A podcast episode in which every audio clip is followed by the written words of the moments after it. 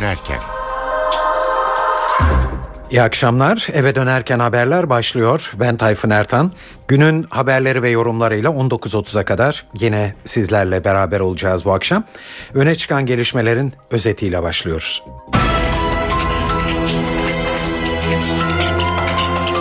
Gazze olayında İsrail ve Hamas arasında ateşkes sağlamak için sürdürülen diplomatik girişimler henüz sonuç vermiş değil. Son olarak Amerikan Dışişleri Bakanı Hillary Clinton da devreye girdi. on iki Eylül davasının sanıkları Kenan Evren ve Tahsin Şahinkaya bugünkü duruşmada avukat sorularını yanıtlamadılar. O dönem için doğru olanı yaptık, bugün olsa yine aynı şeyi yapardık dediler. Avrupa İnsan Hakları Mahkemesi iki bin yılında cezaevlerindeki açlık grevlerini sona erdirmek için yapılan müdahalelerde Türkiye'nin Avrupa İnsan Hakları Sözleşmesi'ni ihlal ettiğine hükmetti.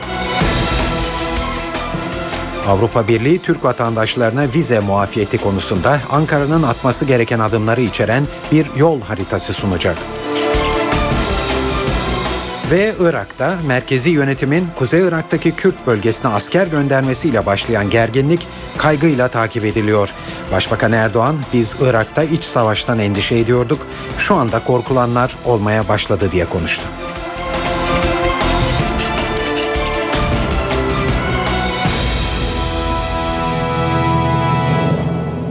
İyi akşamlar. Şimdi bu haberlerin ayrıntılarına geçiyoruz. Gazze'de İsrail ile Hamas arasında ateşkes sağlamak için yürütülen diplomasi henüz bir anlaşmayla sonuçlanmış değil ve belirsizlik sürüyor. Bu süre uzadıkça da karşılıklı şiddet devam ediyor. İsrail'in Gazze saldırılarında yaşamını yitiren Filistinlilerin sayısı yüz elliyi buldu. Hastaneler yaralılarla dolup taşıyor. Dün akşamdan bu yana ateşkes beklentisi sürerken Tel Aviv'den de bir patlama haberi geldi. Başkentte bir otobüste meydana gelen patlamada yirmi bir kişi yaralandı. İsrail olaya terör saldırısı diyor. Bölgedeki son durumu muhabirimiz Can Ertuna Gazze'den bildiriyor.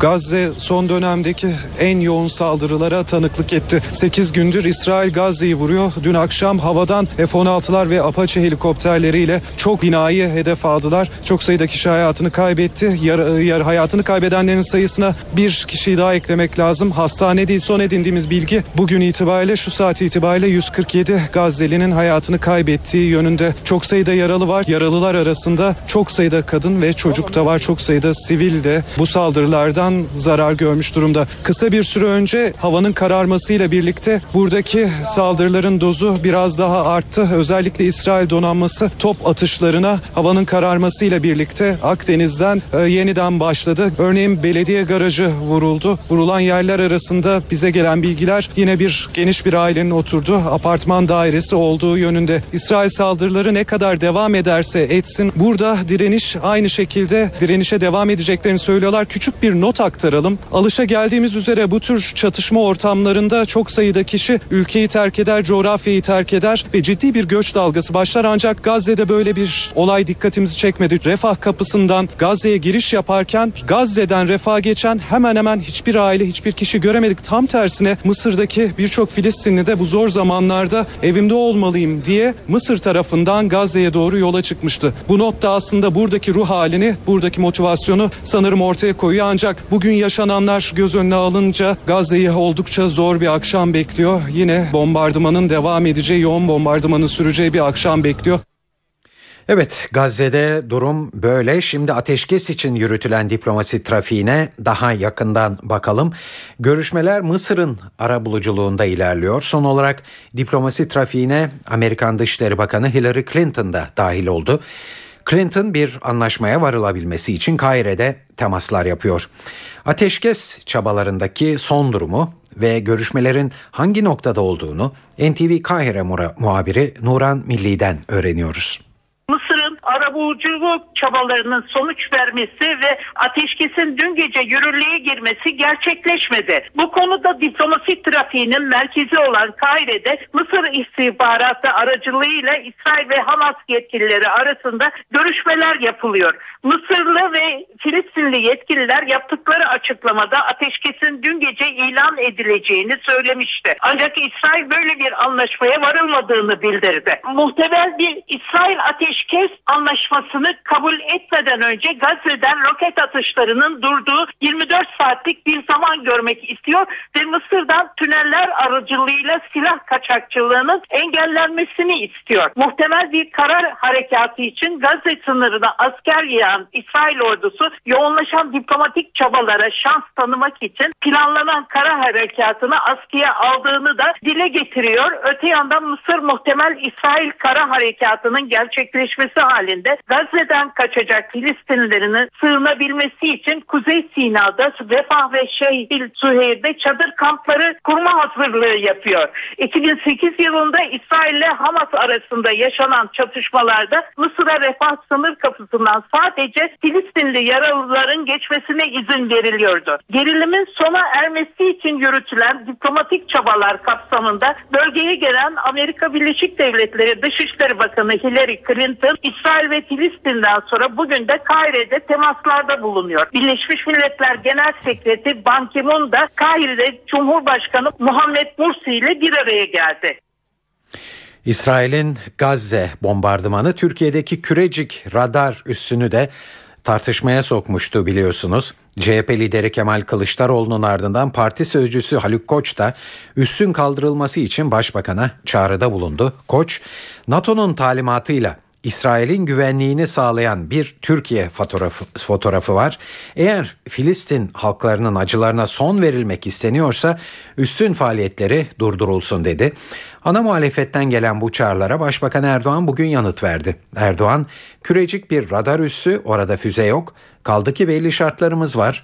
O şartlar yerine getirilmezse istediğimiz zaman onu oradan kaldırma hakkına sahibiz dedi. NATO'nun kurmuş olduğu bir üssü biz kalkıp da burası İsrail için kurulmuştur diye değerlendiriyorsak bu çok ciddi bir siyaset acemiliğidir. İlk defa Kürecik'te radar üssü kurulmuyor ve ifade de şu, füze kalkanı diyor. Orada füze mi var ki füze kalkanı diyorsun? Ya burası bir radar üssüdür. Füze müze yok orada. Eğer füze oraya yerleştirilecekse bunun müsaadesi bizden çıkmadı. Bu bir NATO radar üssüdür ve biz bu NATO'nun üyesiyiz ve bu bölgeye yönelik, dünyaya yönelik bir radar üssü olarak kurulmuştur. Ve bizler de NATO'nun bir üyesi olarak bu işe evet demişizdir. Evet dememizin de yine şartları vardır. İstediğimiz zaman, istediğimiz anda velev ki NATO'nun radar üssü de olsa oradan onu kaldırma hakkına da yaptığımız protokolle sahibiz. İsrail ve Hamas arasındaki ateşkes görüşmeleri az önce Başbakan Erdoğan'ın da söylediği gibi Mısır'ın arabuluculuğunda sürüyor.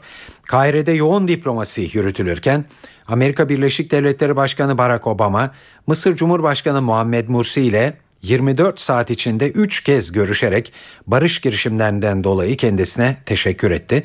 Mısır'ın girişimleri bugün New York Times gazetesinde derinlemesine irdelendi. Gazete, Arap Baharı ile birlikte dönüşüm süreci yaşayan Mısır, bölgedeki gücünü yeniden kazandı analizini yapıyor. Gazeteye göre İsrail ve Gazze arasında ateşkesin sağlanması için Kahire merkezli yürütülen diplomasi trafiği Mısır'ın geleneksel arabuluculuk rolünü bir kez daha ortaya çıkardı.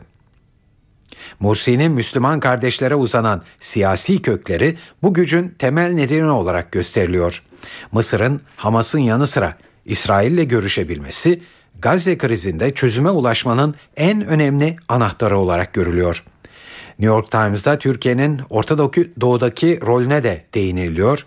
Türkiye'nin Arap dünyasıyla ilişkilerini sağlamlaştırırken, özellikle Mavi Marmara olayından sonra İsrail'le ilişkileri koparmasının bölgedeki gücünü etkilediği ifade ediliyor. İsrail'le masaya oturabilen Mısır'ın karşısında Türkiye'nin Gazze'deki arabuluculuk çabalarında geride kaldığı belirtilmekte.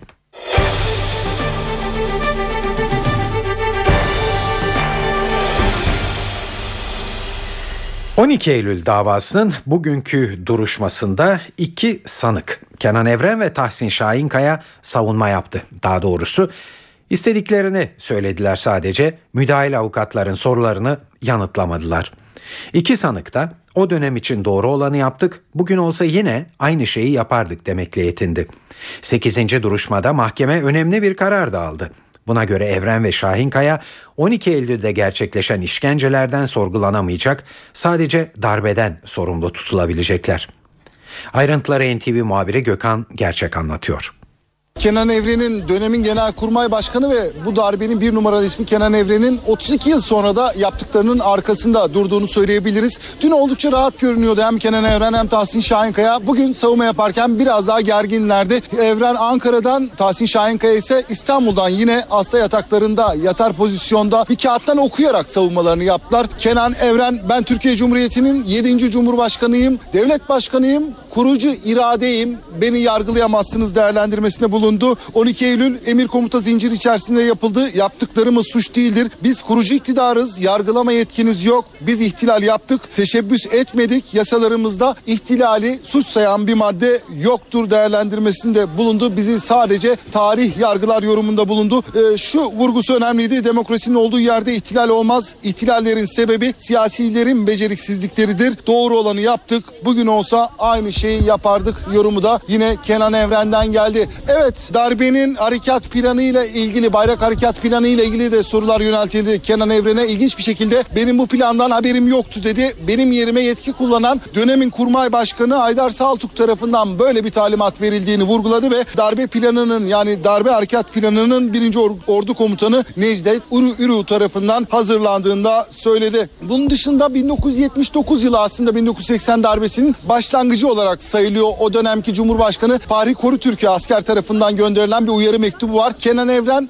bu uyarı mektubunun muhtıra olduğunu söyledi. Böyle yorumladı. E, Tahsin Şahinkaya ise biz o dönemki kargaşa, anarşi ortamını anlatmak için, durumun hassasiyetini bildirmek için böyle bir mektup göndermek zorunda kaldık yorumunda bulundu. Evet, Tahsin Şahinkaya'ydı aslında ilk savunma yapan isim. O da benzer bir savunma yaptı. Kamusal savunma yaptı ve Milli Güvenlik Konseyi anayasal bir kurumdur. Görevimizi bu çerçevede yaptık. Yeni anayasal düzeni oluşturduk. Türk milleti için yaptık. Tarihi olayları ancak tarih yargılar. Yeni anayasal düzeni kurduk. Kurucu iktidarın faaliyetleri yargılama konusu yapılamaz dedi. Mahkeme yetkisizdir yorumunda bulundu. Tahsin Şahinkaya'ya yaklaşık üç yüz soru yöneltildi. Özel hayatından yolsuzluk iddialarına, darbenin tüm detaylarına kadar sorulardı bunlar. Darbenin Amerika tarafından yönlendirip yönlendirilmediği, darbe sırasında tutuklanan bazı tutukların ve mahkumların kovay olarak kullanıldığına kadar üç yüz soru yöneltildi ama hepsine aynı yanıt geldi Tahsin Şahinkaya'dan. Yorum yok, yanıt yok şeklinde. Kenan Evren de benzer bir yöntemi izleyecek. Bugün susacağım dedi. Çok fazla yorumda bulundu aslında. Sorular gündeme geldiğinde dayanamayıp cevaplar verdi. Yarın ne olacak? Yarın devam edecek Kenan Evren'in savunmasıyla. Dava dokuz kırk beşte başlayacak yarın ve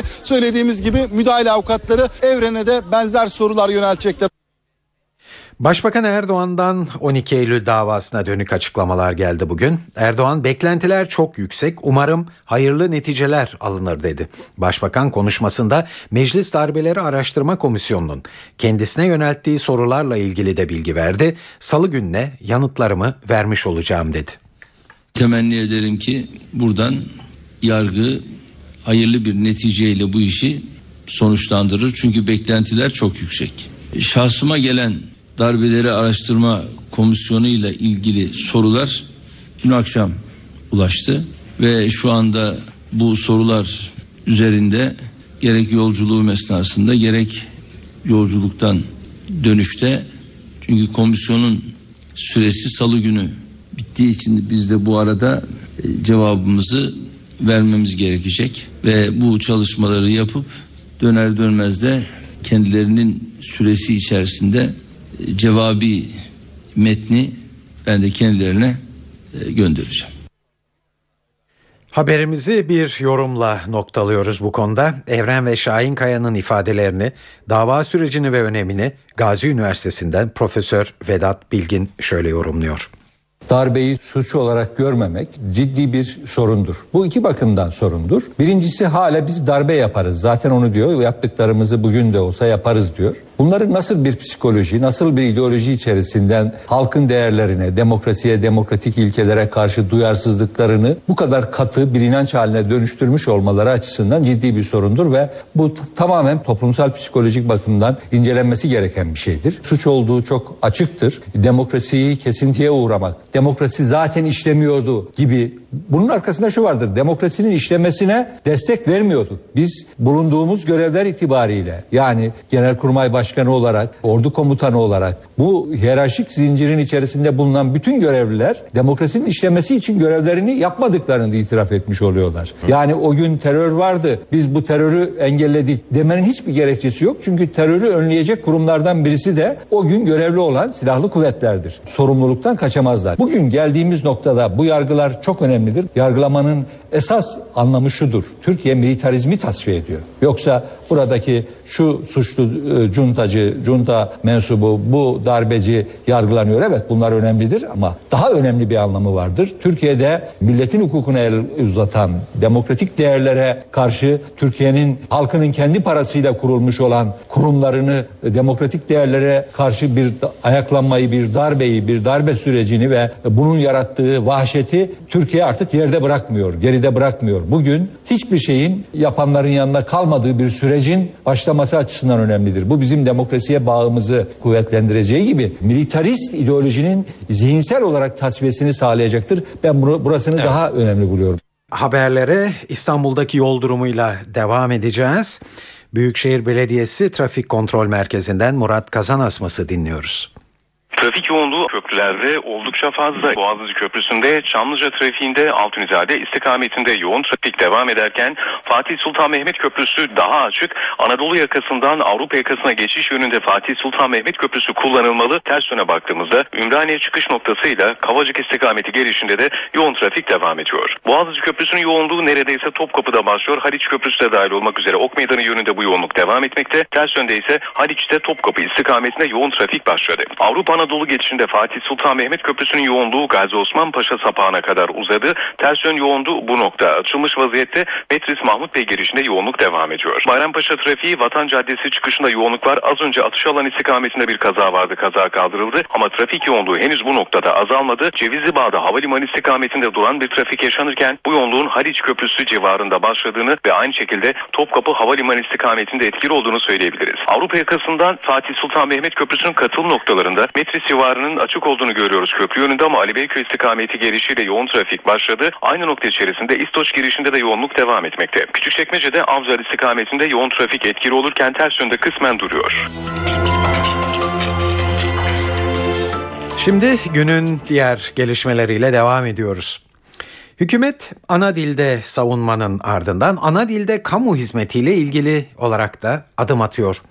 Bu konudaki düzenleme yeni yargı paketinde yer alacak. Açıklama Başbakan Erdoğan'dan geldi. Pakette başka birçok önemli yenilik de var. Örneğin artık Sayın Öcalan demek suç kabul edilmeyecek.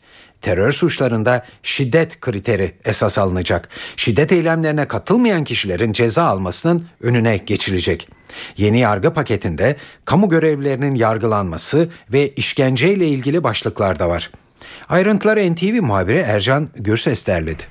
Dördüncü yargı paketi ilk Bakanlar Kurulu gündemine gelecek. Avrupa İnsan Hakları Mahkemesi'nde Türkiye aleyhine verilen kararlar doğrultusunda hazırlanan paketteki en dikkat çekici başlıksa ana dilde kamu hizmeti olacak. Pakistan ziyareti öncesinde gazetecilerin sorularını yanıtlayan Başbakan Recep Tayyip Erdoğan, paketin ayrıntıları ile ilgili çalışmaların sürdüğünü söyledi. Dördüncü yargı paketinin mevcut taslağında ana dilde kamu hizmetinin yanı sıra kamu görevlilerinin yargılanması ve işkenceyle ilgili de önemli düzenlemeler var. Taslağa göre kamu görevlilerinin öldürme, kasten yaralama ya da bunlara sebebiyet verme suçlarından dolayı soruşturulması veya kovuşturulması için bakanlıktan izin şartı kaldırılacak. Soruşturmanın etkin yürütülmediği kanaatine varılırsa dosya yeniden açılabilecek. İşkence davalarında zaman aşımı kararı verilemeyecek. Sayın Öcalan gibi ifadeler suç olmaktan çıkarılacak. Terör suçlarında şiddet kriteri esas alınacak. Böylece K C K davası kapsamında yargılanan Profesör Büşra Ertanlı örneği benzeri soruşturmaların önüne geçilecek. Avrupa İnsan Hakları Mahkemesi bir ihlal kararı verirse konuyla ilgili askeri yargı önündeki davalarda yeniden görülecek. Evli kadınlara sadece kızlık soyadını kullanma hakkı tanınacak. Dördüncü yargı paketinin pazartesi günü Bakanlar Kurulu toplantısında ele alınması bekleniyor. Ercan Gürses, N T V Radyo, Ankara. Avrupa İnsan Hakları Mahkemesi iki bin yılında Bayrampaşa cezaevinde açlık grevini sona erdirmek gerekçesiyle yapılan ve otuz mahkumun hayatını kaybetmesine neden olan operasyonla ilgili olarak Türkiye'yi haksız buldu. Karara göre operasyonda orantısız güç kullanıldı ve Türkiye Avrupa İnsan Hakları Sözleşmesi'ni ihlal etti. N T V Strasbourg muhabiri Kayhan Karaca'yı dinliyoruz. on dokuz Aralık iki bin tarihinde Bayrampaşa cezaevindeki ölüm orucu eylemini sona erdirmek amacıyla düzenlenen operasyon sırasında güvenlik kuvvetleri tarafından kullanılan aşırı güç Avrupa İnsan Hakları Sözleşmesi'ne aykırı bulundu. Avrupa İnsan Hakları Mahkemesi ölüm orucuna katılan ve bazıları yaralanan yirmi altı davacı tarafından Ankara'ya karşı açılan yaşam hakkının ihlali davasında kararını açıkladı. Davacılardan sadece olaylarda yaralanan dördünün başvurusunu kabul eden mahkeme, Türk hükümetinin davacı mahkumların yaralanmalarına neden olan aşırı güç kullanımını meşru kılacak bir açıklama sunamamasından yola çıkarak yaşama haklarının ihlal edildiğine hükmetti. Türk hükümeti mahkeme önünde yaptığı savunmada operasyona katılan güvenlik görevlileriyle ilgili görevini kötüye kullanma ve kötü muamele iddiaları hakkında açılan davanın Yargıtay gündeminde olduğunu belirterek davanın reddedilmesini talep etmişti. Ancak Ankara'nın bu talebi Strasbourg yargıçları tarafından geri çevrildi. Ankara'nın operasyonu eylemci mahkum yaşamlarını kurtarmak amacıyla gerçekleştirildiği ve mahkumların hayatlarının korunması için her türlü önlemin alındığı tezi de Strasbourg Mahkemesi'ne iknaya yetmedi. Ankara karar gereği dört davacıya toplam altmış beş bin euro manevi tazminat, dört bin euro da mahkeme masrafı ödeyecek. Davacıların operasyon sırasında direniş başlattıkları için haklarında Türk mahkemeleri önünde açılan dava hakkında da Strasbourg Mahkemesi'ne taşıdıkları ikinci bir başvuru bulunuyor. Kayhan Karaca, N T V Radyo, Strasbourg. Avrupa'dan bir haberle devam edelim. Türkiye, Suriye sınırına Patriot füzeleri yerleştirilmesi için NATO'ya resmen talepte bulundu. NATO bu talebi bir an önce değerlendirileceğini açıkladı. N T V Brüksel temsilcisi Gülden Ersonumut anlatıyor. on beş günden bu yana Brüksel'deki tüm yetkililer, NATO yetkilileri Türkiye'nin yapacağı resmi talebini bekliyorlardı ve bu çerçevede dört ayrı plan hazırlanmıştı. Türkiye bugün öğleden sonra Türkiye'nin NATO nezdindeki daimi temsilcisi Büyükelçi Haydar Berk'in eliyle Türk hükümetinin NATO Genel Sekreterine mektubu ulaştırdı ve burada Türkiye resmen güney sınırlarını ve Suriye sınırını korumak amacıyla Patriot füze savunma sistemini talep ediyor. NATO Genel Sekreteri bunu yazılı bir bildiriyle duyurdu. Ve bu çerçevede NATO'nun bu Türkiye'nin bu talebine acil bir şekilde, ivedi bir şekilde karşılık vereceğini, olumlu bir şekilde karşılık vereceğini, Patriotların Türkiye'yi konuşlandırması NATO'nun güney güney sınırlarının güvenliğini artıracak nitelikte olacağını söyledi. Bununla birlikte bu hem Türk halkının hem de Türkiye'nin toprak bütünlüğünün güvenliğini artırmak amacıyla önemli bir unsur olduğunu söyledi. Bununla birlikte Türkiye'nin mektubunda talep ettiği Patriotları herhangi bir şekilde Suriye hava sahasına bir ambargo uygulamak ya da Suriye saldırıda bulunmak için talep etmediğini, sadece ve sadece Türkiye'nin bunları savunmaya yönelik olarak kullanacağını hatırlattığına vurgu yaptı, dikkat çekti. Bu son derece önemli. Önümüzdeki hafta Türkiye NATO'dan bir askeri heyet Türkiye'ye gideceğini duyurdu NATO Genel Sekreteri ve Patriotların nereye konuşlandırılacağına dair yer tespitinde bulunacaklarını, ön heyetin geçtiğimiz haftalarda zaten Türkiye'de temaslarda bulunduğunu, yeni bir heyetin nihai kararı almak üzere Türkiye'ye gönderileceğini. Bununla birlikte e, Türkiye'nin NATO'nun elinde e, otomatik olarak Patriot gibi bir imkan ve yeteneğin bulunmadığını, bu yeteneklerin Hollanda, Almanya ve Amerika Birleşik Devletleri gibi ülkelerin elinde bulunduğunu, bu üç ülkeden bir tanesi ya da birçoğunun Patriot vermeye hazır olduklarını, bu hususla da ilgili olarak hafta sonuna kadar bir kararın alınacağını açıkladı. Edindiğimiz diplomatik kaynaklardan edindiğimiz bilgiye göre bunu dönüşümlü olarak önce Almanya, ardından Amerika Birleşik Devletleri ve Hollanda gibi ülkeler Türkiye'ye Patriot'u verebilirler. Füzelerle birlikte yaklaşık yüz elli ile iki yüz askerin bu füzelerin harekata geçirmesi için ve çalıştırmak için askerlerin de Türkiye'ye konuşlandırılması öngörülüyor.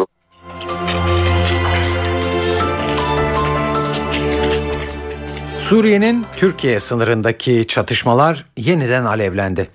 Savaşın tarafları bu kez P K K'nın Suriye'deki uzantısı P Y D ile Özgür Suriye Ordusu. Yer yer yaşanan çatışmalar Türkiye sınırını da tehdit ediyor. Ceylanpınar ve Suruç'ta güvenlik güçleri bölgedeki hareketlilik üzerine teyakkuza geçirildi. Sınırdan terörist geçişine karşı tetikte duran güvenlik güçleri P Y D'nin ele geçirdiği Ayn el Arab kasabasına yakın bölgede devriye uçuşu yapıyor. Bölgede terörle mücadele ekiplerinin yol kontrol çalışmaları da sıklaştırıldı. Sınır önlemleri Mardin'in Suriye'ye sıfır noktasında da arttırıldı. Suriye'nin derbisiyle kenti karşısında bulunan Şenyurt sınır kapısında tanklar için mevziler kazıldı. Olası bir saldırı ve göç dalgasına karşı da önlem alındı.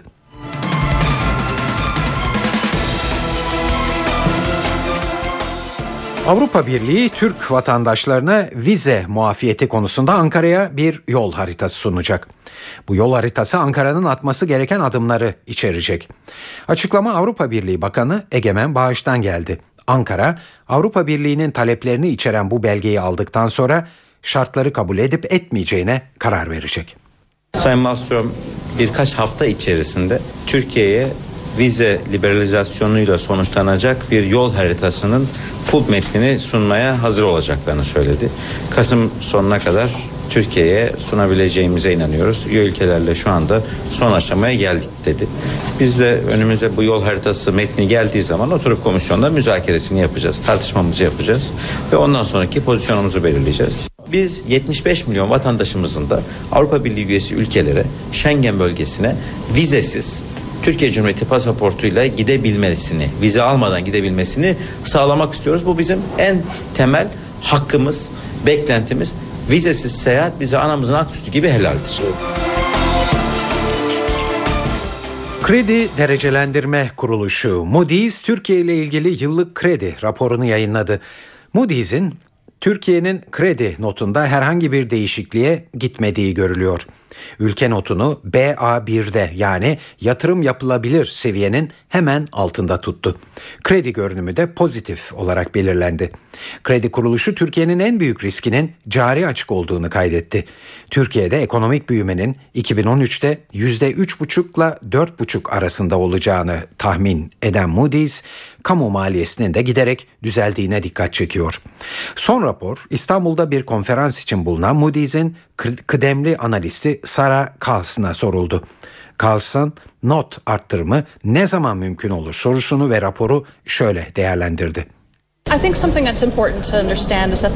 Türkiye'nin notu aynı seviyede. Ülke notu B A bir, görünüm pozitif. Notla ilgili karar herhangi bir zaman alınabilir. Risk dengeleri ve bu dengeleri belirleyen faktörler uygun olduğu zaman bir değerlendirmeye gidebiliriz. Cari açık azalıyor ancak cari açıktaki yapısal sorunların giderilmesi zaman alacak. Cari açıkta gelecek on iki ayda büyük bir değişiklik beklemiyoruz. Cari açıkla ilgili sihirli bir rakam yok. İstihdam piyasasında yapılacak bir reformun dış dengesizlikler üzerinde olumlu etkisi olacaktır. Vergi tahsilatı ve kayıt dışılık konusunda adım atılmalı. Ara ürün ithalatına çözüm bulunmalı. Evet, şimdi de para ve sermaye piyasalarında bugün neler oldu? Onları yansıtalım sizlere. C N B C'den Benel Hızarcı anlatıyor. Piyasalarda bugünün sonuna baktığımızda kur ve faizde hafif bir yükseliş, borsada da sınırlı da olsa bir geri çekilme olduğunu gözlüyoruz. Yunanistan'la ilgili belirsizlikler Avrupa tarafında devam ediyor. Hala net bir karar yok. Eurogrup e, dün on üç saat süren bir toplantı yapmıştı ama e, Yunanistan konusunda bir karara varılamadı ve yirmi altı Kasım pazartesi günü yeniden toplanılacağı duyuruldu. Paranın Yunanistan'ın kasasına girmemesi bir miktar stres oluşturuyor ama Almanya'nın sürecin işleyişiyle ilgili temel konularda e, yumuşak açıklamalara gitmesi piyasalara bu açıdan bir miktar denge getirmiş durumda.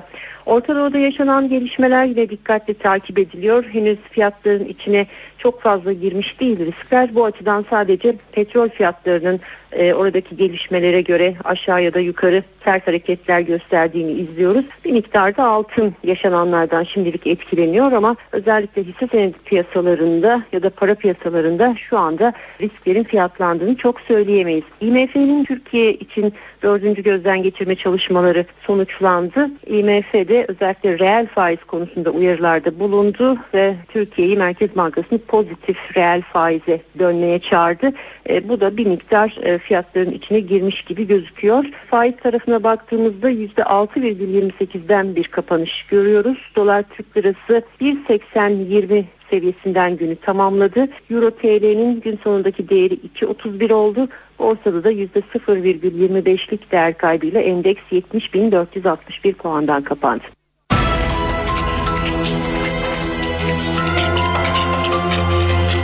Evet, şimdi size dünyada en çok konuşulan, e, üzerinde durulan haberleri yansıtmaya başlayacağız. Ama öncesinde şu ana kadar sunduğumuz haberleri kısaca özetleyelim bizi arada dinlemeye başlamış olanlar için. Gazze olayında İsrail ve Hamas arasında ateşkes sağlamak için sürdürülen diplomatik girişimler henüz sonuç vermiş değil. Son olarak Amerika Birleşik Devletleri Dışişleri Bakanı Hillary Clinton da devreye girdi. on iki Eylül davasının sanıkları Kenan Evren ve Tahsin Şahinkaya bugünkü duruşmada avukat sorularını yanıtlamadılar. O dönem için doğru olanı yaptık, bugün olsa yine aynı şeyi yapardık diye konuştular. Avrupa İnsan Hakları Mahkemesi iki bin yılında cezaevlerindeki açlık grevlerini sona erdirmek için yapılan müdahalede Türkiye'nin Avrupa İnsan Hakları Sözleşmesi'ni ihlal ettiğine hükmetti. Ve Avrupa Birliği Türk vatandaşlarına vize muafiyeti konusunda Ankara'nın atması gereken adımları içeren bir yol haritası sunacak.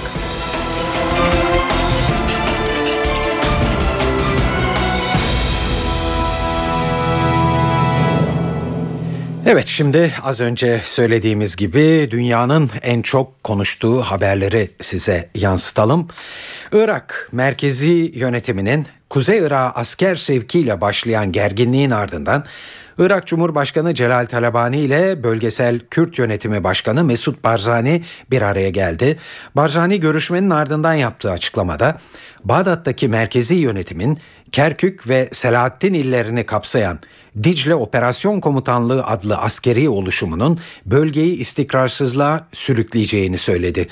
Barzani, Celal Talabani'nin yanı sıra bölgedeki diğer güçlerle de görüş alışverişinde bulunuyoruz. Bu görüşmelerden sonra tartışmalı bölgelerde anayasaya aykırı oluşumları temizlemek için harekete geçeceğiz dedi.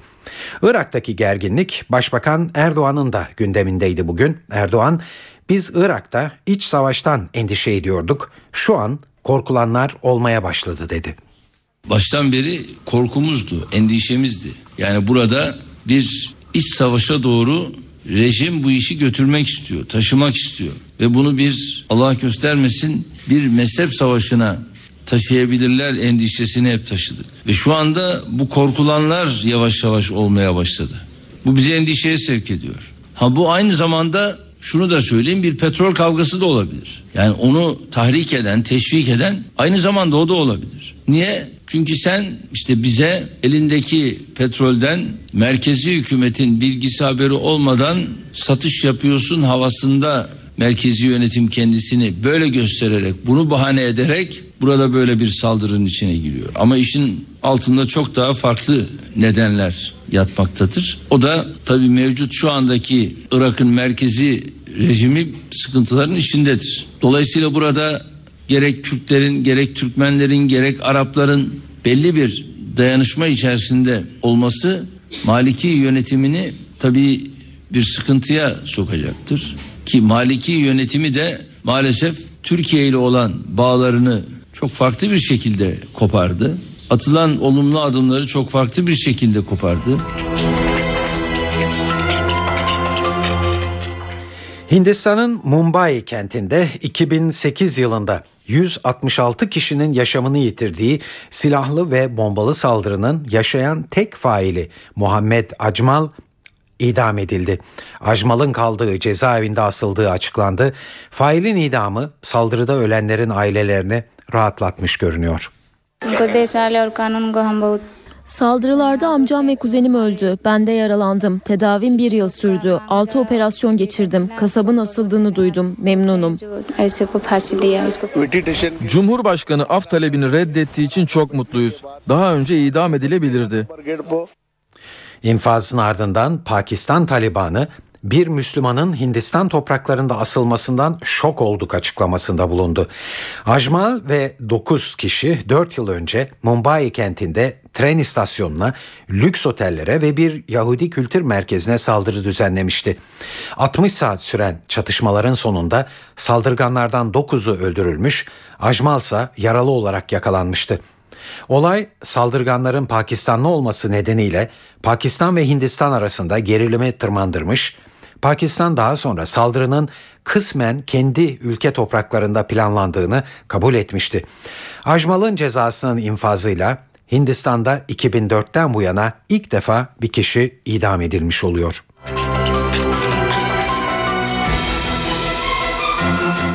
Şu anda iki bin on iki yılında değil, iki bin on sekiz veya iki bin on dokuz yılında olabiliriz.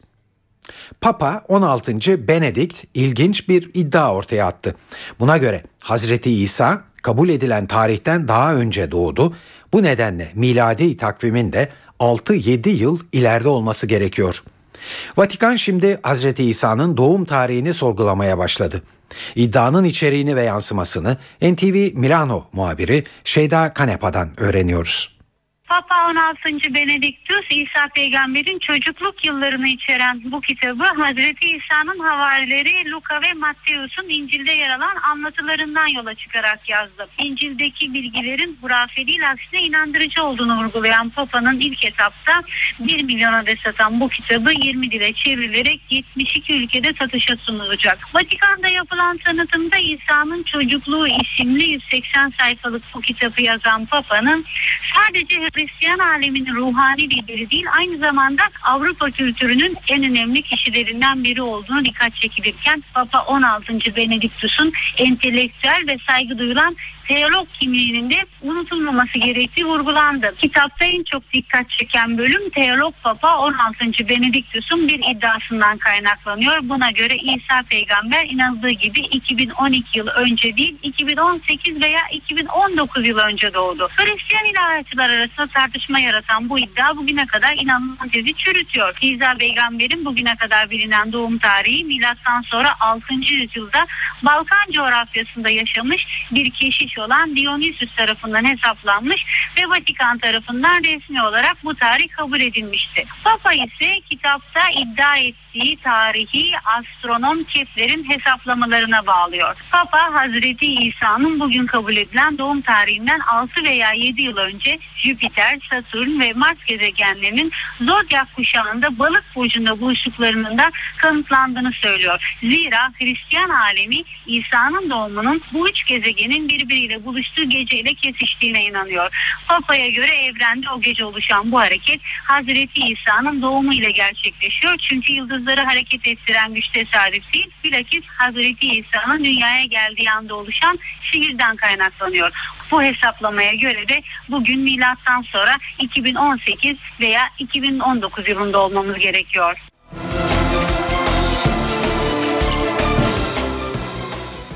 İngiltere'de yapılan bir araştırma görme engelliler için umut ışığı oldu.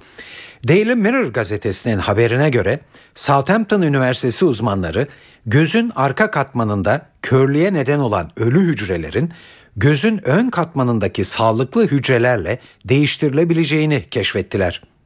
Bu buluşun yaşlılık nedeniyle meydana gelen yaygın görme kayıpları başta gelmek üzere birçok tedavinin önünü açabileceği belirtilmekte. Southampton Üniversitesi'ndeki araştırmacıların bir sonraki adımı sağlıklı hücreleri gözün arkasındaki hastalıklı hücrelerle değiştirmeyi başarabilmek. Araştırmayı yürüten uzmanlardan Profesör Andrew Lottery, son derece heyecan verici bu keşfin sonuca ulaşması için bir süre daha çalışmamız gerekiyor diye konuşmakta.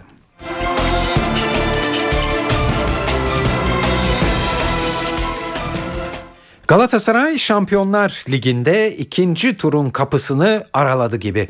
Sarı kırmızılı takım dün akşam kritik maçta evinde Manchester United'ı Burak Yılmaz'ın golüyle yenerek ikinci sıradaki yerini korudu. Galatasaray Teknik Direktörü Fatih Terim kazanılan üç puandan duyduğu memnuniyeti dile getirdi. Terim bu galibiyetle umutlarını devam ettirdiklerini ve grup ikinciliği için bir avantaj yakaladıklarını söyledi. Açıkçası e, tabii Manchester'ın her türlü takımını yenmek önemli bir galibiyet. Hele burada bizim için en iyi senaryo buydu. Yani bizim kazanmamız ve Kulüc'ün kazanması. yedi yedi gidiyoruz. Onlar Manchester'a gidiyor. Biz Braga'ya gidiyoruz. Şu anda sadece üçüncülüğü garantiledik. Ümit ederim gruptan çıkmayı da son maçta kazanırız. Bugün tabii benim kenardan gördüğümü bilemiyorum ama müthiş bir oyun oynadık çocuklar. gerek özverileri, gerekse mücadeleleri, gerekse aynı zamanda bir uzun zamandır Galatasaray takımından beklenen oyun şeklini ortaya koydular. Hepsini tebrik ediyorum canı gönülden. E, alınlarından öpüyorum. Bu arada tabii seyircimizin sevgiyle anlıyorum. Hakikaten müthiş bir stat hazırlamışlardı. Bu gece bir hakikaten bir şov vardı. Bu şovun içinde de Galatasaray şovu e, sonunda seyrettik. Güzel bir maç oldu, centilmence bir maç oldu, zevkli bir maç oldu. Karşılıklı çok e, tempolu bir maç oldu. Allah'a şükür buradan kazanarak ayrıldık. Şu anda herhangi bir iddiası yok. Sonunculuğu garantiledi Braga. üç puanla. Braga bizi yenmek için çok rahat oynayacak. Bakalım o yenme içerisinde nasıl oynayacak? Çünkü on bir kişi defans yapmak hücum etmekten çok daha kolaydır. Hücum etmekten kolaydır. Kolay bir iş değildir ama ondan kolaydır. Biz de orada yine kazanma adına, çünkü muhakkak ki Manchester kulüce favori ama futbolda her şey var. O yüzden bir kulağımız orada olacak ama biz oyun tempomuzu yine kazanacakmış gibi, oyun anlayışımızı yine kazanacakmış gibi yapacağız. Allah izin verirse de oradan çıkacağız. Galibiyeti getiren, golü atan Burak Yılmaz'sa güzel bir oyunla üç puan aldık. Hedef şimdi gruptan çıkmak dedi. Her şeyden önce taraftarımıza çok teşekkür ediyoruz. Yani mükemmel bir on ikinci adamlık yaptılar. Oyunun hakimiydik diye düşünüyorum. Topun hakimi topun, topun hakimi bizdik. Biz gerçekten inanmıştık. Yani yapabileceğimizi biliyorduk ve iyi bir oyun, sürpriz olmayan bir şekilde de iyi iyi bir oyun ve sergilediğimiz üstün performansla bir sıfır da olsa, zor da olsa kazanmasını bizdik. Bize yeten buydu ve aldık. Şu anda mutluyuz. Ama biz Şampiyonlar Ligi'ne devam etmek istiyoruz. E, bunu gerçekleştirmek için de Braga e, maçı kritik tabii ki. Cimbom'un ikinci tur şansının ne olabileceğini N T V Spor yorumcusu Mert Aydın'a sorduk. Galatasaray grup ikincisi olacak çıktı çıkarsa zaten. Grup birincilerine bakmamız gerekecek. Grup birincileri arasında daha hani belli olmayan gruplar var. Birincisi belli olmayan gruplar var. Hani Barcelona gibi çok da eşleşmek istemeyeceğimiz grup birincileri var. Ama biraz kura şansı ile ilgili bir şey bu ya. Yani e, özellikle Şampiyonlar Ligi'nde zaten bizim takımlarımızın başa baş oynayabileceği ya da eli böyle erken turlarda hemen eleyebileceği takım sayısı da maalesef çok yüksek, çok fazla değil. Yani bunlardan birine denk gelmek tabii güzel olur, ifade etmek gerekiyor. Ama dediğim gibi önce tek tek bakmak lazım. Önce şu Braga maçını Galatasaray'ın kazasız belasız atlatması gerekiyor ki ondan sonra rahat rahat kurasına girer. Ondan sonra da keyifle nasıl bir şey olur, sonuç olur onu görürüz. Ama şunu unutmamak lazım. E, bu maçlar Şubat sonunda oynanacak. Yani şu andaki form durumları, şu andaki sakatlıklar, şu andaki oyuncular, çünkü Ocak transfer de yapılabiliyor. Doğru. Çok fazla anlam ifade etmiyor. Önemli olan takımların Şubat sonundaki form durumları, sakatları, cezaları ya da yeni transferleri varsa onların durumları. Hmm. O açıdan e, şimdiden çok ahkam kesmemiz doğru olmaz diye düşünüyorum.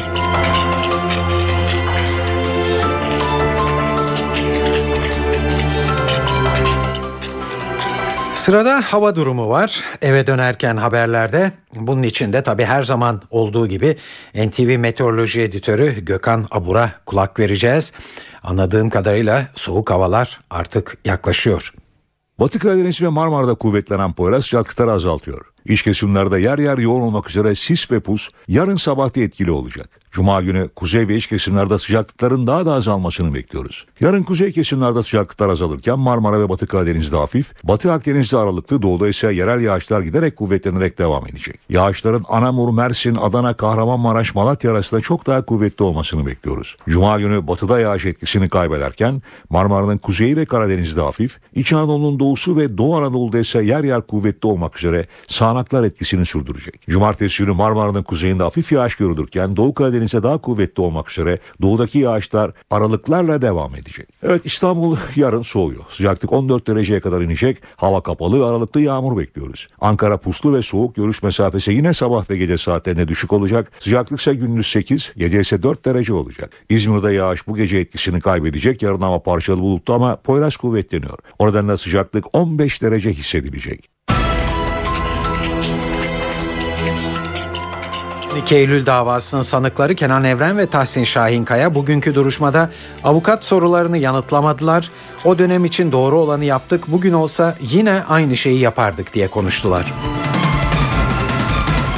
Gazze olayında İsrail ve Hamas arasında ateşkes sağlamak için sürdürülen diplomatik girişimler henüz sonuç vermedi. Son olarak Amerikan Dışişleri Bakanı Hillary Clinton da devreye girdi. Ve Avrupa İnsan Hakları Mahkemesi iki bin yılında cezaevlerindeki açlık grevlerini sona erdirmek için yapılan müdahalelerde Türkiye'nin Avrupa İnsan Hakları Sözleşmesi'ni ihlal ettiğine hükmetti.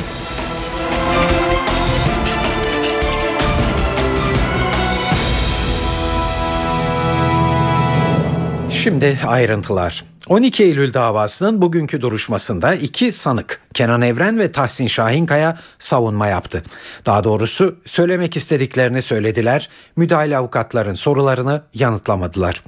İki sanık da o dönem için doğru olanı yaptık, bugün de olsa aynı şeyi yapardık demekle yetindiler. Ayrıntıları N T V muhabiri Gökhan Gerçek anlatıyor.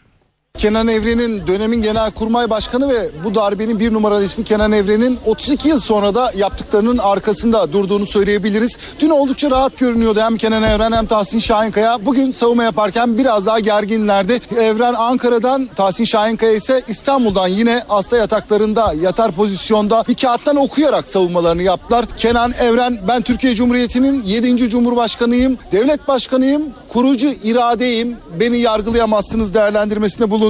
on iki Eylül emir komuta zinciri içerisinde yapıldı. Yaptıklarımız suç değildir. Biz kurucu iktidarız. Yargılama yetkiniz yok. Biz ihtilal yaptık. Teşebbüs etmedik. Yasalarımızda ihtilali suç sayan bir madde yoktur değerlendirmesinde bulundu. Bizi sadece tarih yargılar yorumunda bulundu. E, şu vurgusu önemliydi. Demokrasinin olduğu yerde ihtilal olmaz. İhtilallerin sebebi siyasilerin beceriksizlikleridir. Doğru olanı yaptık. Bugün olsa aynı şeyi yapardık yorumu da yine Kenan Evren'den geldi. Evet, darbenin harekat planı ile ilgili, bayrak harekat planı ile ilgili de sorular yöneltildi Kenan Evren'e. İlginç bir şekilde benim bu plandan haberim yoktu dedi. Benim yerime yetki kullanan dönemin kurmay başkanı Aydar Saltuk tarafından böyle bir talimat verildiğini vurguladı ve darbe planının, yani darbe harekat planının birinci ordu komutanı Necdet Uru tarafından hazırlandığında söyledi. Bunun dışında bin dokuz yüz yetmiş dokuz yılı aslında bin dokuz yüz seksen darbesinin başlangıcı olarak sayılıyor. O dönemki Cumhurbaşkanı Fahri Korutürk asker tarafından gönderilen bir uyarı mektubu var. Kenan Evren bu uyarı mektubunun muhtıra olduğunu söyledi. Böyle yorumladı. E, Tahsin Şahinkaya ise biz o dönemki kargaşa, anarşi ortamını anlatmak için, durumun hassasiyetini bildirmek için böyle bir mektup göndermek zorunda kaldık yorumunda bulundu. Evet, Tahsin Şahinkaya'ydı aslında ilk savunma yapan isim. O da benzer bir savunma yaptı. Kamusal savunma yaptı ve Milli Güvenlik Konseyi anayasal bir kurumdur. Görevimizi bu çerçevede yaptık. Yeni anayasal düzeni oluşturduk. Türk milleti için yaptık. Tarihi olan olayları ancak tarih yargılar, yeni anayasal düzeni kurduk. Kurucu iktidarın faaliyetleri yargılama konusu yapılamaz dedi. Mahkeme yetkisizdir yorumunda bulundu. Tahsin Şahinkaya'ya yaklaşık üç yüz soru yöneltildi. Özel hayatından yolsuzluk iddialarına, darbenin tüm detaylarına kadar sorulardı bunlar. Darbenin Amerika tarafından yönlendirip yönlendirilmediği, darbe sırasında tutuklanan bazı tutukların ve mahkumların kovay olarak kullanıldığına kadar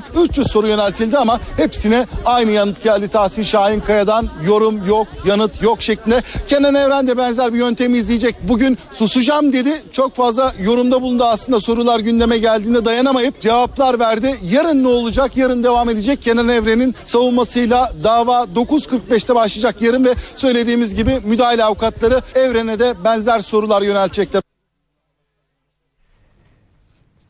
Evet, Başbakan Erdoğan'dan on iki Eylül davasına dönük açıklamalar geldi. Erdoğan, beklentiler çok yüksek, umarım hayırlı neticeler alınır dedi. Başbakan konuşmasında Meclis Darbeleri Araştırma Komisyonu'nun kendisine yönelttiği sorularla ilgili olarak da bilgi verdi. Salı gününe yanıtlarımı vermiş olacağım diye konuştu.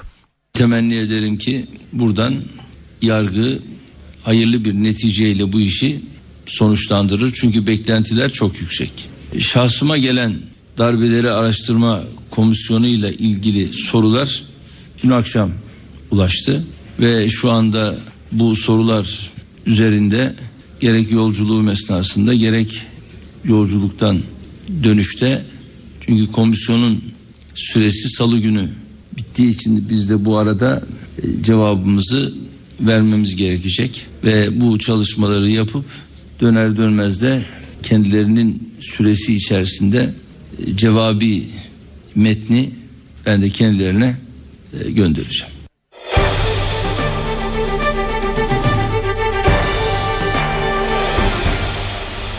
Evet, Gazze olayıyla ilgili son dakika gelişmeler var. Bunları size duyuralım. Bu yayınımızı İsrail ve Hamas arasındaki ateşkes görüşmeleri Mısır'ın arabuluculuğunda sürüyor ama henüz sonuç yok. Diplomatik e, diplomatik çalışmalar devam ediyor diye açmıştık ve öyle sürdürmüştük. Ancak Mısır'dan az önce bir açıklama geldi. Hamas e, ve İsrail arasında ateşkes anlaşması sağlandı diye bir açıklamada bulundu Mısır. Aslında dün de Hamas'tan benzer bir şekilde bir açıklama gelmişti. Fakat bu açıklamayı biraz temkinli karşılamıştık. Çünkü ardından İsrail e, böyle bir anlaşmanın henüz sonuçlanmadığını duyurmuştu bizlere. Ama bu akşam öyle değil. Mısır'ın yaptığı açıklamadan sonra, yani Hamas'la İsrail arasında ateşkes anlaşması sağlandı açıklamasından sonra İsrail'den de bunu doğrulayan bir açıklama geldi. Bu açıklamada hemen Mısır açıklamasını takip etti.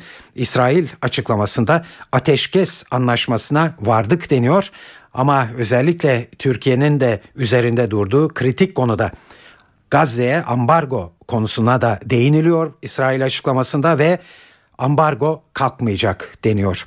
Yani Mısır ve İsrail, Hamas'la e, İsrail arasında ateşkes anlaşmasına varıldığını açıklamış oldular. Son beş dakika içinde sizlere bu son dakika gelişmelerini duyurduk.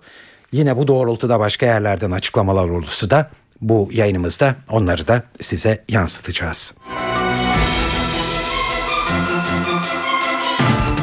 Irak merkezi yönetiminin Kuzey Irak'a asker sevkiyle başlayan gerginliğin ardından Irak Cumhurbaşkanı Celal Talabani ile Bölgesel Kürt Yönetimi Başkanı Mesut Barzani bir araya geldi. Barzani görüşmenin ardından yaptığı açıklamada Bağdat'taki merkezi yönetimin Kerkük ve Selahattin illerini kapsayan Dicle Operasyonlar Komutanlığı adlı askeri oluşumunun bölgeyi istikrarsızlığa sürükleyeceğini söyledi. Barzani, Celal Talabani'nin yanı sıra bölgedeki diğer güçlerle de görüş alışverişinde bulunuyoruz. Bu görüşmelerden sonra tartışmalı bölgelerde anayasaya aykırı oluşumları temizlemek için harekete geçeceğiz ifadesini kullandı. Irak'taki gerginlik Başbakan Erdoğan'ın da gündemine girdi bugün. Erdoğan, "Biz Irak'ta iç savaştan endişe ediyorduk. Şu anda korkulanlar olmaya başladı" diye konuştu.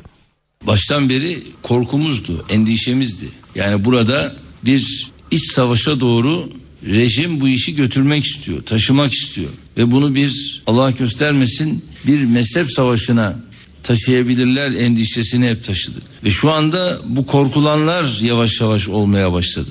Bu bizi endişeye sevk ediyor. Ha bu aynı zamanda şunu da söyleyeyim, bir petrol kavgası da olabilir. Yani onu tahrik eden, teşvik eden aynı zamanda o da olabilir. Niye? Çünkü sen işte bize elindeki petrolden merkezi hükümetin bilgisi haberi olmadan satış yapıyorsun havasında merkezi yönetim kendisini böyle göstererek, bunu bahane ederek burada böyle bir saldırının içine giriyor. Ama işin altında çok daha farklı nedenler yatmaktadır. O da tabii mevcut şu andaki Irak'ın merkezi rejimi sıkıntıların içindedir. Dolayısıyla burada gerek Kürtlerin, gerek Türkmenlerin, gerek Arapların belli bir dayanışma içerisinde olması Maliki yönetimini tabii bir sıkıntıya sokacaktır.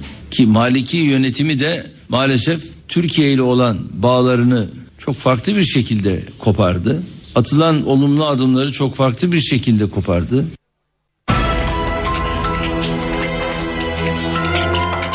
Eğer duymadıysanız eve dönerken haberlerde bir son dakika gelişmesini yansıtalım.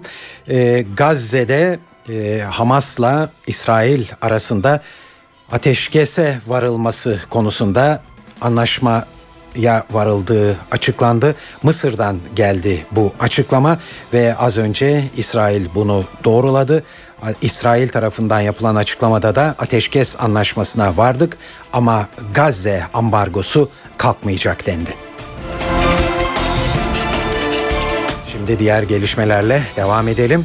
Hükümet ana dilde savunmanın ardından ana dilde kamu hizmetiyle ilgili olarak da adım atıyor. Bu konudaki düzenleme yeni yargı paketinde yer alacak ve açıklama Başbakan Erdoğan'dan geldi. Pakette başka birçok önemli yenilik de var. Örneğin Artık Sayın Öcalan demek suç kabul edilmeyecek. Ayrıntıları N T V muhabiri Ercan Gürses derledi. Dördüncü yargı paketi ilk Bakanlar Kurulu gündemine gelecek. Avrupa İnsan Hakları Mahkemesi'nde Türkiye aleyhine verilen kararlar doğrultusunda hazırlanan paketteki en dikkat çekici başlıksa ana dilde kamu hizmeti olacak. Pakistan ziyareti öncesinde gazetecilerin sorularını yanıtlayan Başbakan Recep Tayyip Erdoğan, paketin ayrıntıları ile ilgili çalışmaların sürdüğünü söyledi. Dördüncü yargı paketinin mevcut taslağında ana dilde kamu hizmetinin yanı sıra kamu görevlilerinin yargılanması ve işkenceyle ilgili de önemli düzenlemeler var. Taslağa göre kamu görevlilerinin öldürme, kasten yaralama ya da bunlara sebebiyet verme suçlarından dolayı soruşturulması veya kovuşturulması için bakanlıktan izin şartı kaldırılacak. Soruşturmanın etkin yürütülmediği kanaatine varılırsa dosya yeniden açılabilecek. İşkence davalarında zaman aşımı kararı verilemeyecek. Sayın Öcalan gibi ifadeler suç olmaktan çıkarılacak. Terör suçlarında şiddet kriteri esas alınacak. Böylece K C K davası kapsamında yargılanan Profesör Büşra Ertanlı örneği benzeri soruşturmaların önüne geçilecek. Avrupa İnsan Hakları Mahkemesi bir ihlal kararı verirse konuyla ilgili askeri yargı önündeki davalarda yeniden görülecek. Evli kadınlara sadece kızlık soyadını kullanma hakkı tanınacak. Dördüncü yargı paketinin pazartesi günü Bakanlar Kurulu toplantısında ele alınması bekleniyor. Ercan Gürses, N T V Radyo, Ankara. Avrupa İnsan Hakları Mahkemesi iki bin yılında Bayrampaşa cezaevinde açlık grevini sona erdirmek gerekçesiyle yapılan ve otuz mahkumun hayatını kaybetmesine neden olan operasyonla ilgili olarak Türkiye'yi haksız buldu. Strasbourg muhabirimiz Kayhan Karaca'yı dinliyoruz.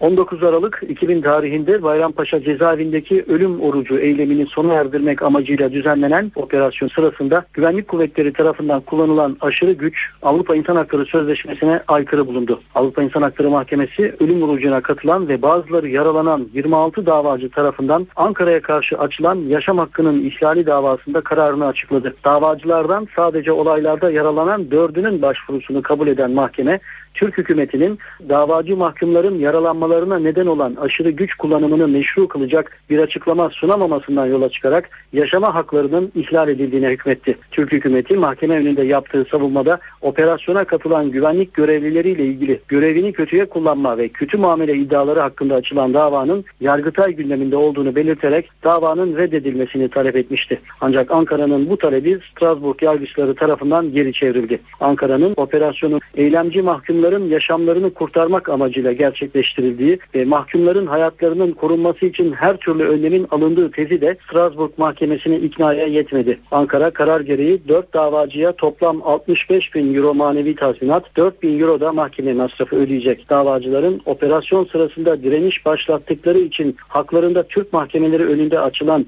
dava hakkında da Strasbourg Mahkemesi'ne taşıdıkları ikinci bir başvuru bulunuyor. Kayhan Karaca, N T V Radyo, Strasbourg.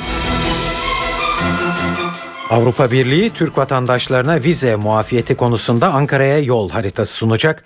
Bu yol haritasında Ankara'nın atması gereken adımlar belirtilecek. Açıklama Avrupa Birliği Bakanı Egemen Bağış'tan geldi. Ankara, Avrupa Birliği'nin taleplerini içeren bu belgeyi aldıktan sonra koşulları kabul edip etmeyeceğine karar verecek. Sayın Malmström birkaç hafta içerisinde Türkiye'ye vize liberalizasyonuyla sonuçlanacak bir yol haritasının full metnini sunmaya hazır olacaklarını söyledi. Kasım sonuna kadar Türkiye'ye sunabileceğimize inanıyoruz. Üye ülkelerle şu anda son aşamaya geldik dedi. Biz de önümüze bu yol haritası metni geldiği zaman oturup komisyonda müzakeresini yapacağız, tartışmamızı yapacağız ve ondan sonraki pozisyonumuzu belirleyeceğiz. Biz yetmiş beş milyon vatandaşımızın da Avrupa Birliği üyesi ülkelere, Schengen bölgesine vizesiz Türkiye Cumhuriyeti pasaportuyla gidebilmesini, vize almadan gidebilmesini sağlamak istiyoruz. Bu bizim en temel hakkımız, beklentimiz. Vizesiz seyahat bize anamızın ak sütü gibi helaldir. Mecliste vekiller arasında tansiyon hiç düşmez. Hatta gerginlik yer yer fiziki müdahaleye bile varabiliyor. Bunları hepimiz gördük. Ancak şimdi genel kuruldan farklı bir hava yansıtacağız sizlere. Meclis dün akşam Cumhuriyet Halk Partisi'nin İçişleri Bakanı İdris Naim Şahin hakkındaki olaylı yirmi dokuz Ekim yürüyüşüyle ilgili gen soru önergesinin gündeme alınmasını görüştü. Yine kurulda gergin bir hava vardı. Ancak bu hava B D P'li Sırrı Süreyya Önder'in İçişleri Bakanı Şahin için yazdığı şiiri kürsüden okuma açıklamasıyla yumuşadı, vekiller yer yer kahkaha attı. Önder şiirin yanı sıra Şahin için verilen gen soru önergesini de kendisine özgü üslubuyla eleştirdi. Ben Sayın Bakan'a şiir yazdım. Kurbanam kalın kaşına, taç yakışan başına, bir gün görmesem ey İdris Naim yanarım ataşına. Bize kas sıkmış, canına kurban olsun. İyiliğimiz için o pahalı tomalardaki pahalı ve özel karışımlı suyu evlerden içeri sıkıyorlardı. Böyle bir servisi C H P herhangi bir valiliğinizle, herhangi bir belediyenizle bir gün halka sundunuz mu? Yok. Buraya geliyorsunuz, gen soru veriyorsunuz. Anayasaya değişmez bir madde ekleyelim. Dünya durdukça Sayın Bakan başımızda dursun. Değişmez İçişleri Bakanı. Varsın bir otuz senede kaderimizdir deyip bunu çekelim. Evet, geldik kültür ve sanat dünyasından haberlere. Size çeşitli etkinliklerden bir derleme sunuyoruz. N T V Radyo'da yayınlanan Telli Kitap programı bu akşam piyanist ve besteci Baki Duyarlar'ı ağırlıyor. Garaj İstanbul'dan canlı yayınlanacak programda yeni çıkan Kemenci Azısı albümünün ilk konserini verecek Duyarlar. Biri hariç tüm bestelerin ve düzenlemelerin Duyarlar'a ait olduğu albümde kendisine kemençesiyle Derya Türkan, kontrbasta Erdal Akyol, davulda Cem Aksel eşlik edecek. Programın sunucusu Mustafa Alkiran saat yirmi birde konuklarıyla söyleşecek. Konser de saat yirmi ikide başlayacak. Bugün Türker İnanoğlu Maslak Show Center'da ise geçen Nisan ayında aramızdan ayrılan senarist, yazar ve oyuncu Meral Okay anısına bir etkinlik var. Meral Okay Matematik Köyü'nde doğuyor başlıklı bu gecede Sezen Aksu konser verecek. Gecenin geliri de iki bin yedi yılında Ali Nesin tarafından kurulan, halkın ve gönüllülerin desteğiyle ayakta kalmaya çalışan Matematik Köyü'ne bağışlanacak. Etkinliğin başlama saati yirmi bir on beş.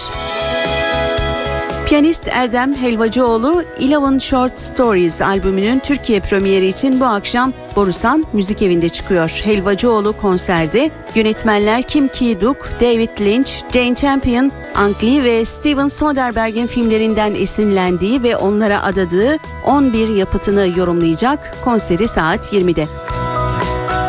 Piyanist Özgür Aydın ve dünyaca ünlü Japon keman sanatçısı Midori Gato'da Antalya konserlerinin ardından bugün İstanbul'dalar. iki bin dokuz yılından bu yana dünyanın farklı şehirlerinde sahne alan ikili için New York Times gazetesinin ünlü müzik eleştirmeni Vivian Schweitzer, ikilinin sahnedeki uyumu izlemeye değer yorumunu yapmıştı. Konserleri saat yirmide Cemal Reşit Rey'de.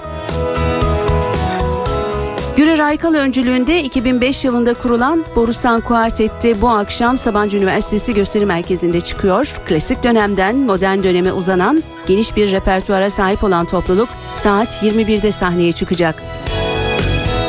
Nardis Jazz Club'da ise bugün Bulut Gülen'i dinleyebilirsiniz. Trombon ustası Phil Winson'ın hakkında beni son dönemde en çok etkileyen genç, bu Türk tromboncu yorumunda bulunduğu Gülen, Can Çankaya, Volkan Topakoğlu ve Derin Bayhan eşliğinde sahneye çıkacak.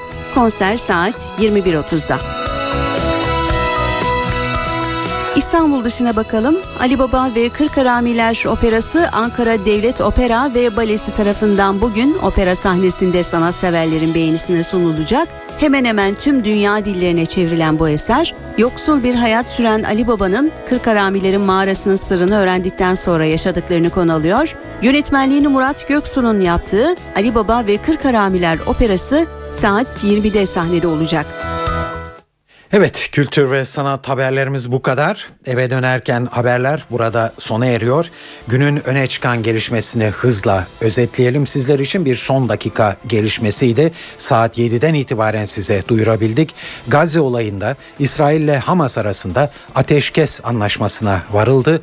Bu açıklama taraflar arasında arabuluculuk yapan Mısır'dan geldi. Mısır'ın bu açıklamasının hemen ardından İsrail de Hamas'la anlaşmaya varıldığını açıkladı. İsrail, anlaşmaya vardık ama Gazze ambargosu kalkmayacak açıklamasında bulundu. Evet, eve dönerken haberler bu son dakika gelişmesinin özetiyle burada sona eriyor. Bu akşam eve dönerken haberlerin editörlüğünü Sevan Kazancı, stüdyo teknisyenliğini ise İsmet Tokdemir yaptı. Ben Tayfun Ertan. Hepinize iyi akşamlar diliyoruz. Hoşça kalın.